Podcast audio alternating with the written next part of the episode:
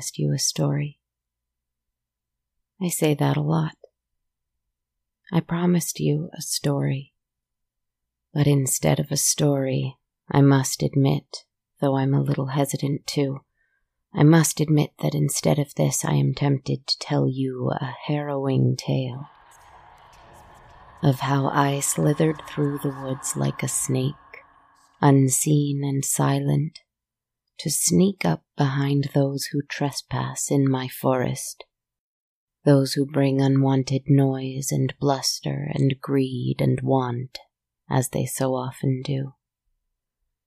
I am tempted to sneak up behind them and then, just when they're almost too afraid to turn around, because they know, they know I'm there, waiting I. No, I will not tell you that tale, for that tale is not true. Instead, I must be breathing, creating, speaking a new story. A story for the card I drew when I asked my tarot cards what I should create. What I should create to protect my forest, this place of harmony, this ghostly sanctuary, and so it will remain. What should I create to protect my forest, dear cards? The Ten of Pentacles reversed they answered. Material loss, restrictions, deceptive wealth, false riches, loneliness. I must create for us a story about these things, and it is not hard to do so. Because there has been a persistent and strong rain falling in my forest, making mud of the ground, making a swamp of the lake shore. I must create a story for you about a different place and a different rain. There once was a lonely man who lived in a little lonely house, in a little neighborhood, in a lonely city, in a big, enormous world. He woke up every morning. He sometimes went to work. He always came home, and he stayed by himself. He was a quiet soul at the best of times, and he had great difficulty in sharing who he was with others. There can be a number of reasons a person might feel this way. He would not want me to share with you why he felt this way, and so I won't, because I don't even know. The fact is that he was quiet. He was reserved and though he longed to connect with those in his little neighborhood, in the lonely city, in the big world, he didn't quite know how, and he was afraid of failing. He was afraid of being considered too strange, too boring, too quiet, too loud, too this, too that. And so he gave up on trying. He did his best at work, he did his best at home. And in a strange way, he was content with this too. Until the rain came.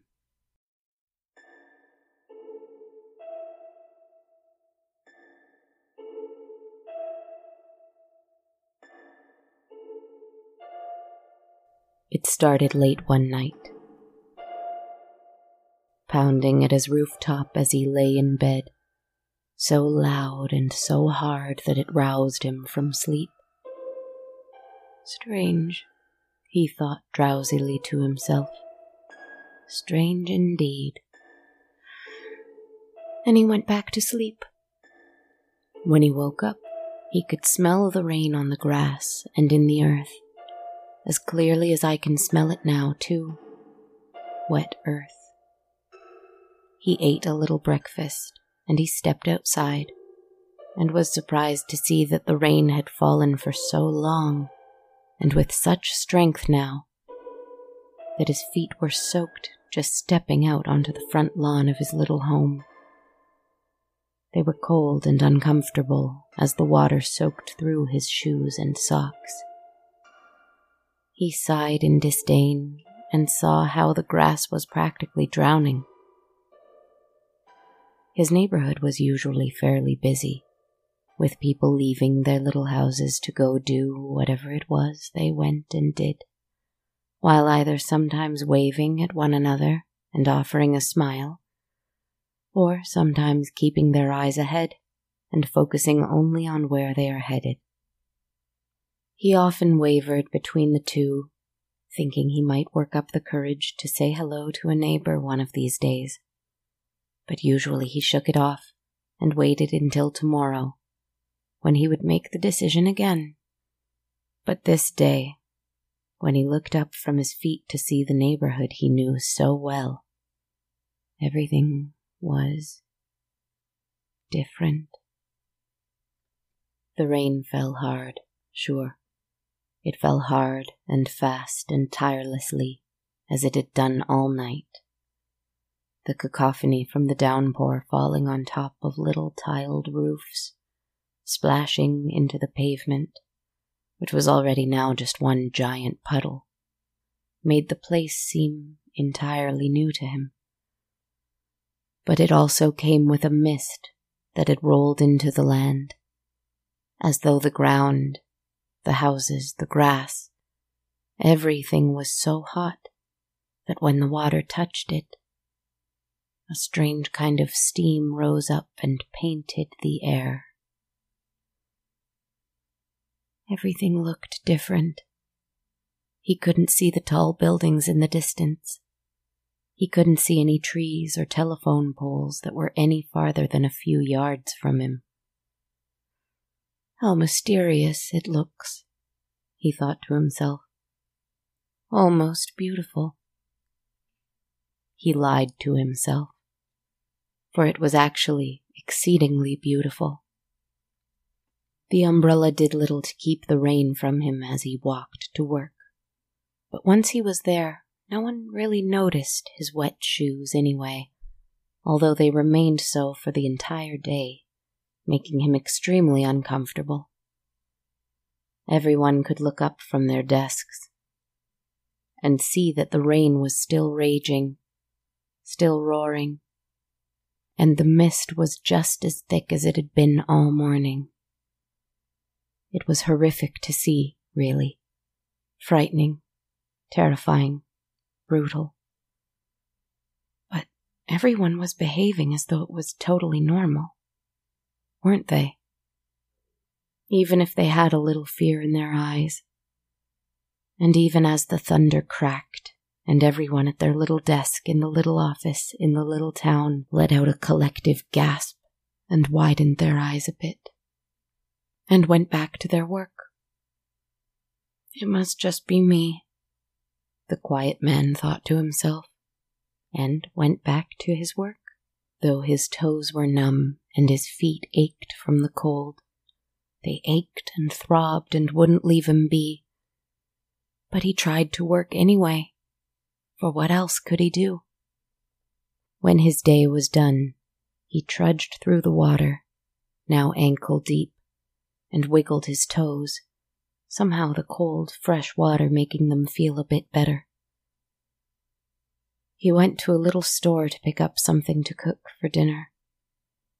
The cashier gave him a little nod, and he nodded back, though he thought for only a brief moment, she looks as worried as I do. He considered asking her if she was all right. He considered telling her that he was concerned about all the rain, all the mist, the aching in his feet. But instead, he paid for a few items and thanked her. She gave him a receipt and thanked him. And he left. Once he returned home, he was dismayed to see that the water had entered his house and his floor was soaking wet. He kicked at it and cursed, sending water splashing everywhere. Hadn't today been hard enough? His feet ached even more now, screaming more and more loudly at him to remove his shoes. And so he did. He gasped to see that his toes were somehow connected to each other now, with a translucent kind of skin. But it did not look like human skin. It seemed almost scaled. His feet looked webbed, and as he turned them in the light, they glittered with a kind of silver sheen. His feet seemed to have grown wider and more flat, too. They looked a little more like. Well, they couldn't be. No, no, no, no, no, no, no, no, no. He muttered under his breath over and over, and considered going to the doctor.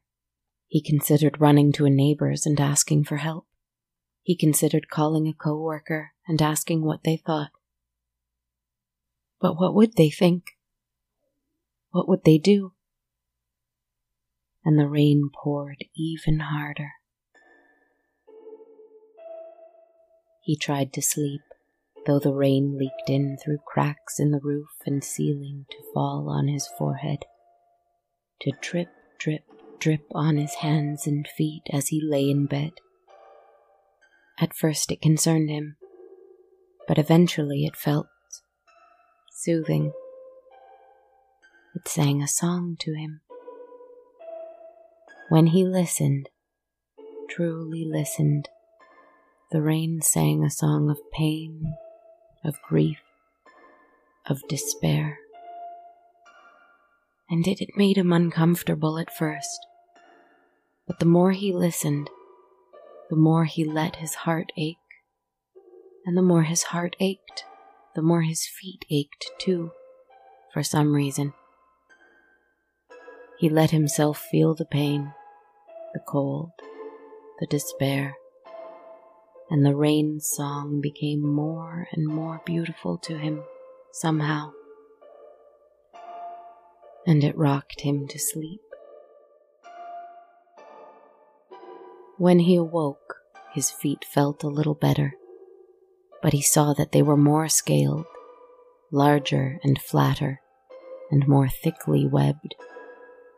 He feared that he was turning into some kind of a monster, so he wrapped them up in several layers of socks that were far too tight and too uncomfortable, and squeezed them into shoes that made it all the more worse. The water was higher now, almost to one's knees, both inside the house and outside of the house. And still, even still, the rain fell viciously, and the mist had grown even thicker, so that everywhere it seemed an opaque white that almost needed to be waded through. The lonely man with webbed feet went to work again he sat at his desk and tried to ignore his heart pounding from fear, from worry, from despair. This is not right, he thought, as the rain fell and fell and fell. And his throat had begun to ache. He rubbed at it with the palm of his hand all day, but tried to hide it whenever someone walked by or waved at him or joked about the weather. He didn't want them to know he was something different, something strange.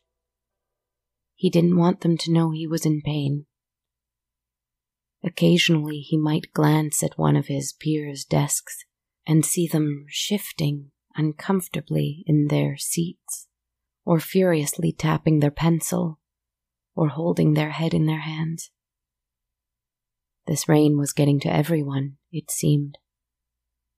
None more so than me, he thought to himself. Though when he looked a little more closely, he wasn't sure of that either.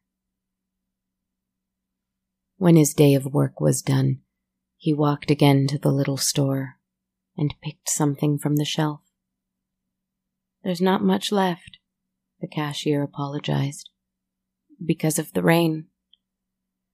Indeed, her ceiling was leaking too, and they were wading in water up to their knees. It's all right, he shrugged and purchased a few items. That was the most he'd ever spoken to her. She looked more than worried today, and exhausted. She rubbed at her throat too, and shifted her weight from one foot to the other. Hard being on your feet all day, huh? He risked.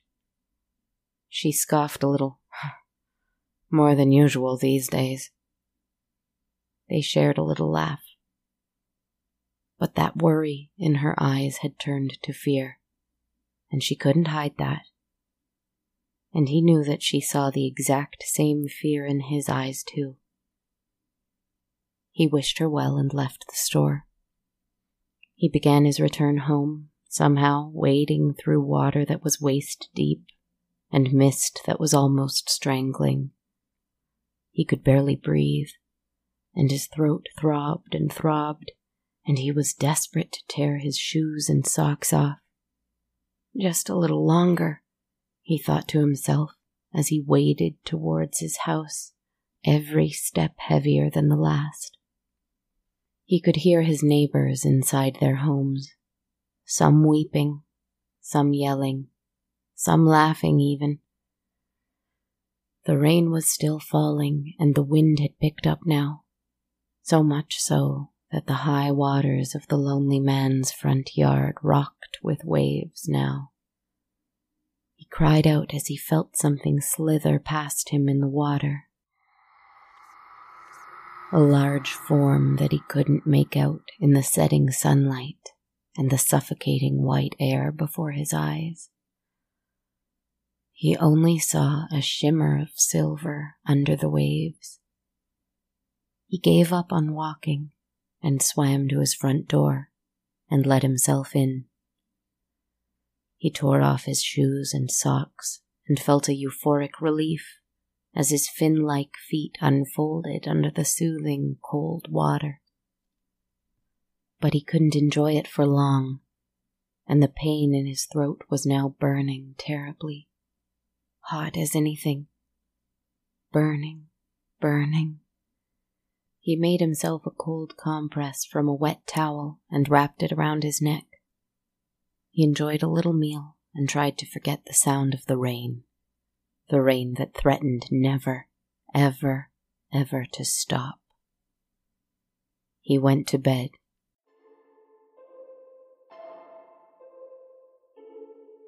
But the rain's song was louder still this night, more terrible than before, more sorrowful, more painful. And the aching in his throat was so terrible that he found the drip, drip drip of the leaks from the roof falling against his skin, quite cooling and calming now. In letting himself feel that pain, he allowed himself to feel the relief also. He listened to the rain, and he let it fall on him. He heard people's voices outside. Were they in their homes? Were they in the streets? Did they need help? Were they lonesome too?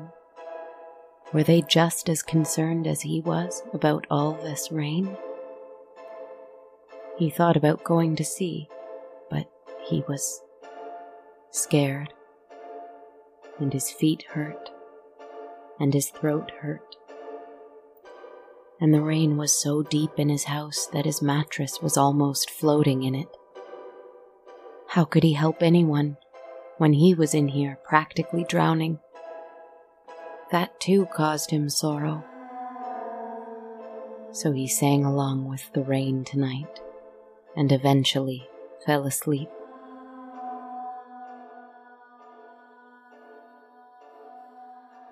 When he awoke, he was horrified to look in the mirror and see that on his neck, on either side, were two sets of gills. His skin had opened up to reveal these grotesque breathing mechanisms, undulating and gasping in the thick fog. No, no, no, he thought, and scrambled around his home to find a scarf. He wrapped it around his neck, desperate to hide whatever it was he was becoming. He once again bound his feet up in layers of socks and shoes, wet though they were already, for everything in his home was now wet and floating all around him. And he went to his place of work. He walked there, though it was nearly impossible. The water was up to his shoulders now. He knew it would be easier if he swam it, but how strange would that be? He arrived, and his desk was floating on top of the water. Everything that was in it or on it was floating too, or had drifted away. Yet still he saw others at their desks, trying to work, trying to keep their eyes down, trying to hide the terror in their eyes. They all seemed uncomfortable, in pain. They all wore scarves too, strangest of all. But now, when the thunder roared, they didn't gasp. They just rolled their eyes and sighed and kept working. Our lonely man with webbed feet and gills was horrified. Not at the water, not at the rain, not at the mist.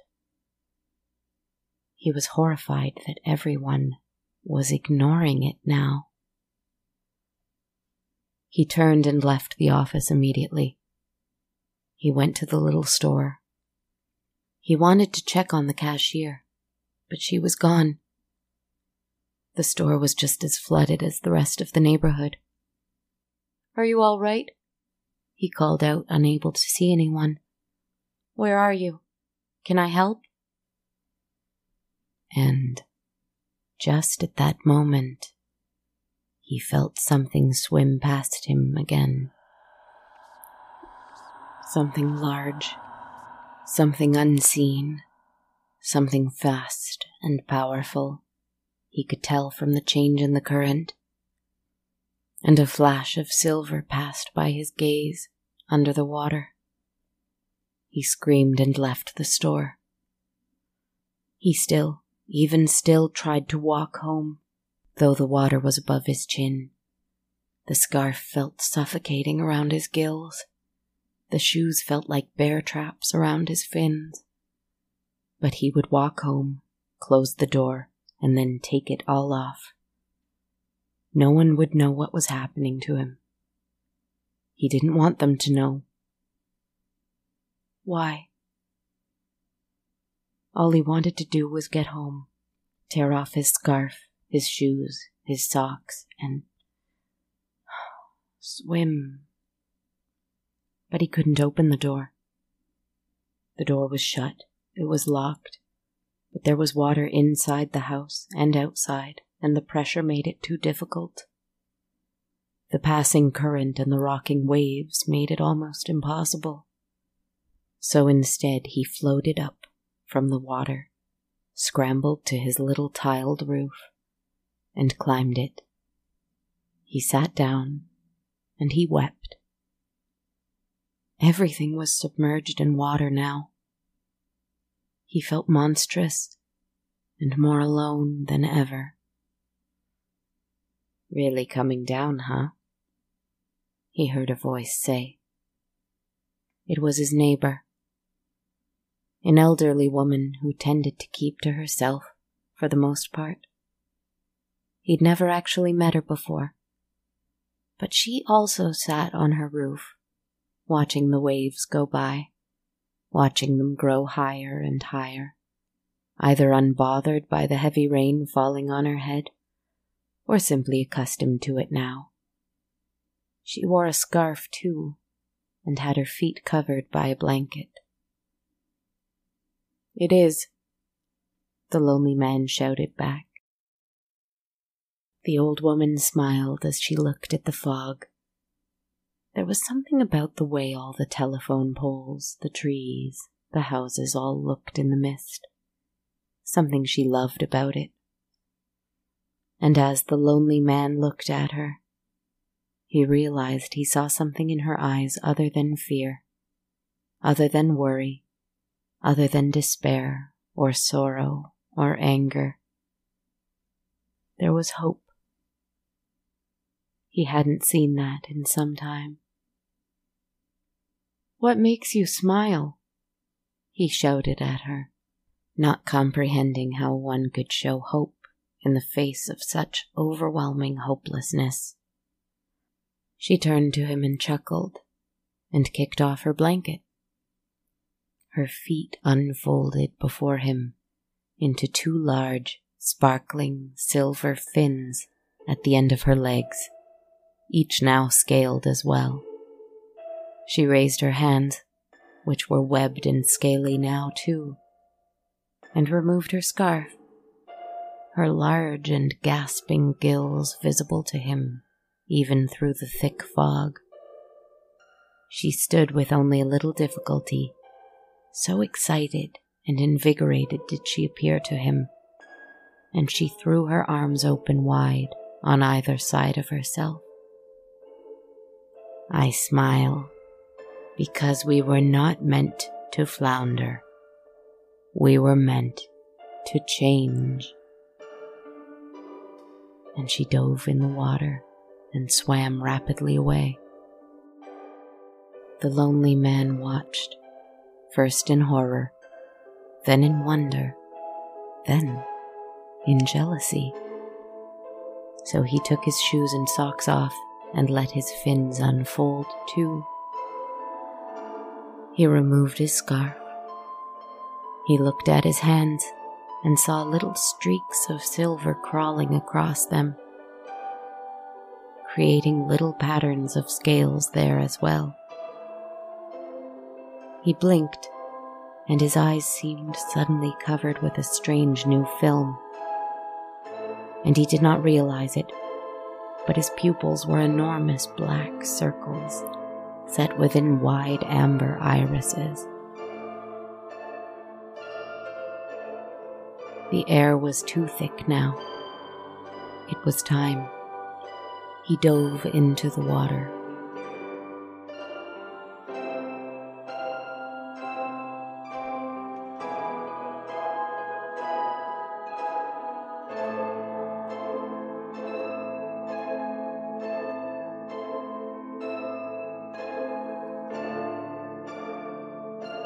He didn't know it because he couldn't have seen it with the fog above the surface. But several other people made their way into the water then, too. So he swam through the street he once walked in and saw his neighbors, his co workers, the cashier at the shop, his elderly neighbor, swimming with shimmering scales and fish eyes, breathing deep the cold, clear water. He smiled at each and every one of them, every person he met. He asked if he could help. Because they had all lost everything together. The reversed Ten of Cups came and spilled all their coins out and sent them away with the tide. Everything was not gone, but everything was different. If one loses everything together, then one hasn't lost, really, at all. The rain can be overwhelming. It's been raining hard lately. Here and everywhere, I think. The rain can be overwhelming. Remember to look for those who can help you swim, and remember to help others swim as well. Ah, it stopped now. Here in my forest, that is. I can see a little more clearly. I think I must grow scales of my own so that I can defend myself and others. And I hope that we can look through the mist, frightening though it may be sometimes, and see each other for what we are a community of creatures who can always change our world and ourselves. Good night, sweet friends, kind friends, generous friends. Sleep well.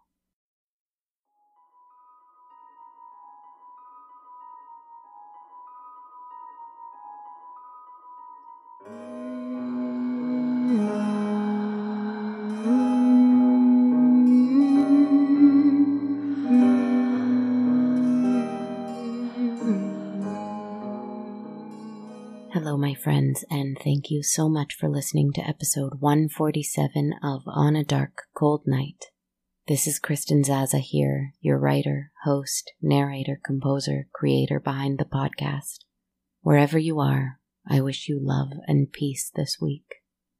I'd like to take a moment to point your attention to the Legacy of Hope Foundation the Legacy of Hope Foundation is a national Indigenous led charitable organization that works to promote healing and reconciliation in Canada.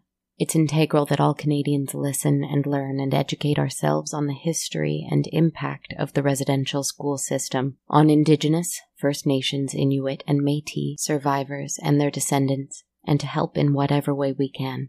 To learn more and donate, please visit legacyofhope.ca. Thank you again for listening tonight, my friends. Thank you so much to everyone who supports the show monthly through patreon.com.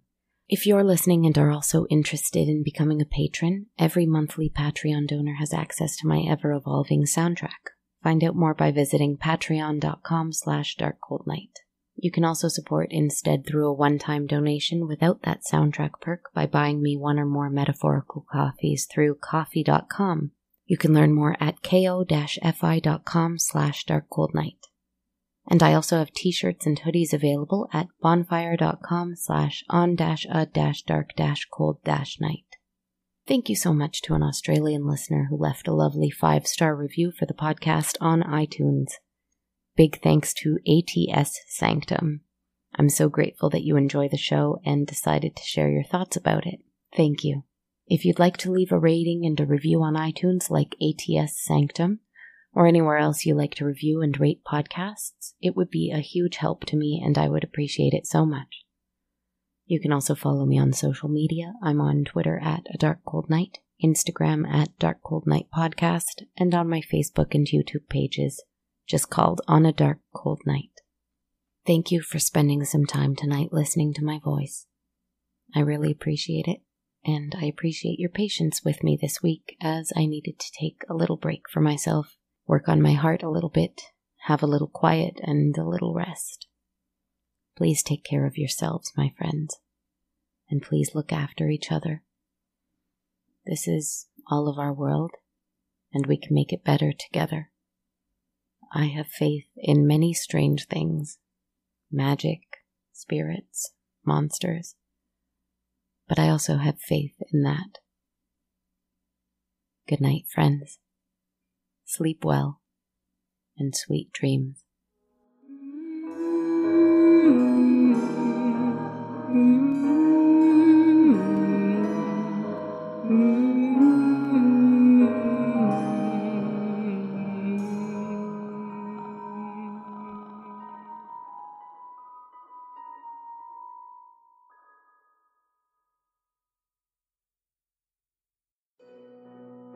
This podcast has been brought to you by the Sonar Network. Sonar.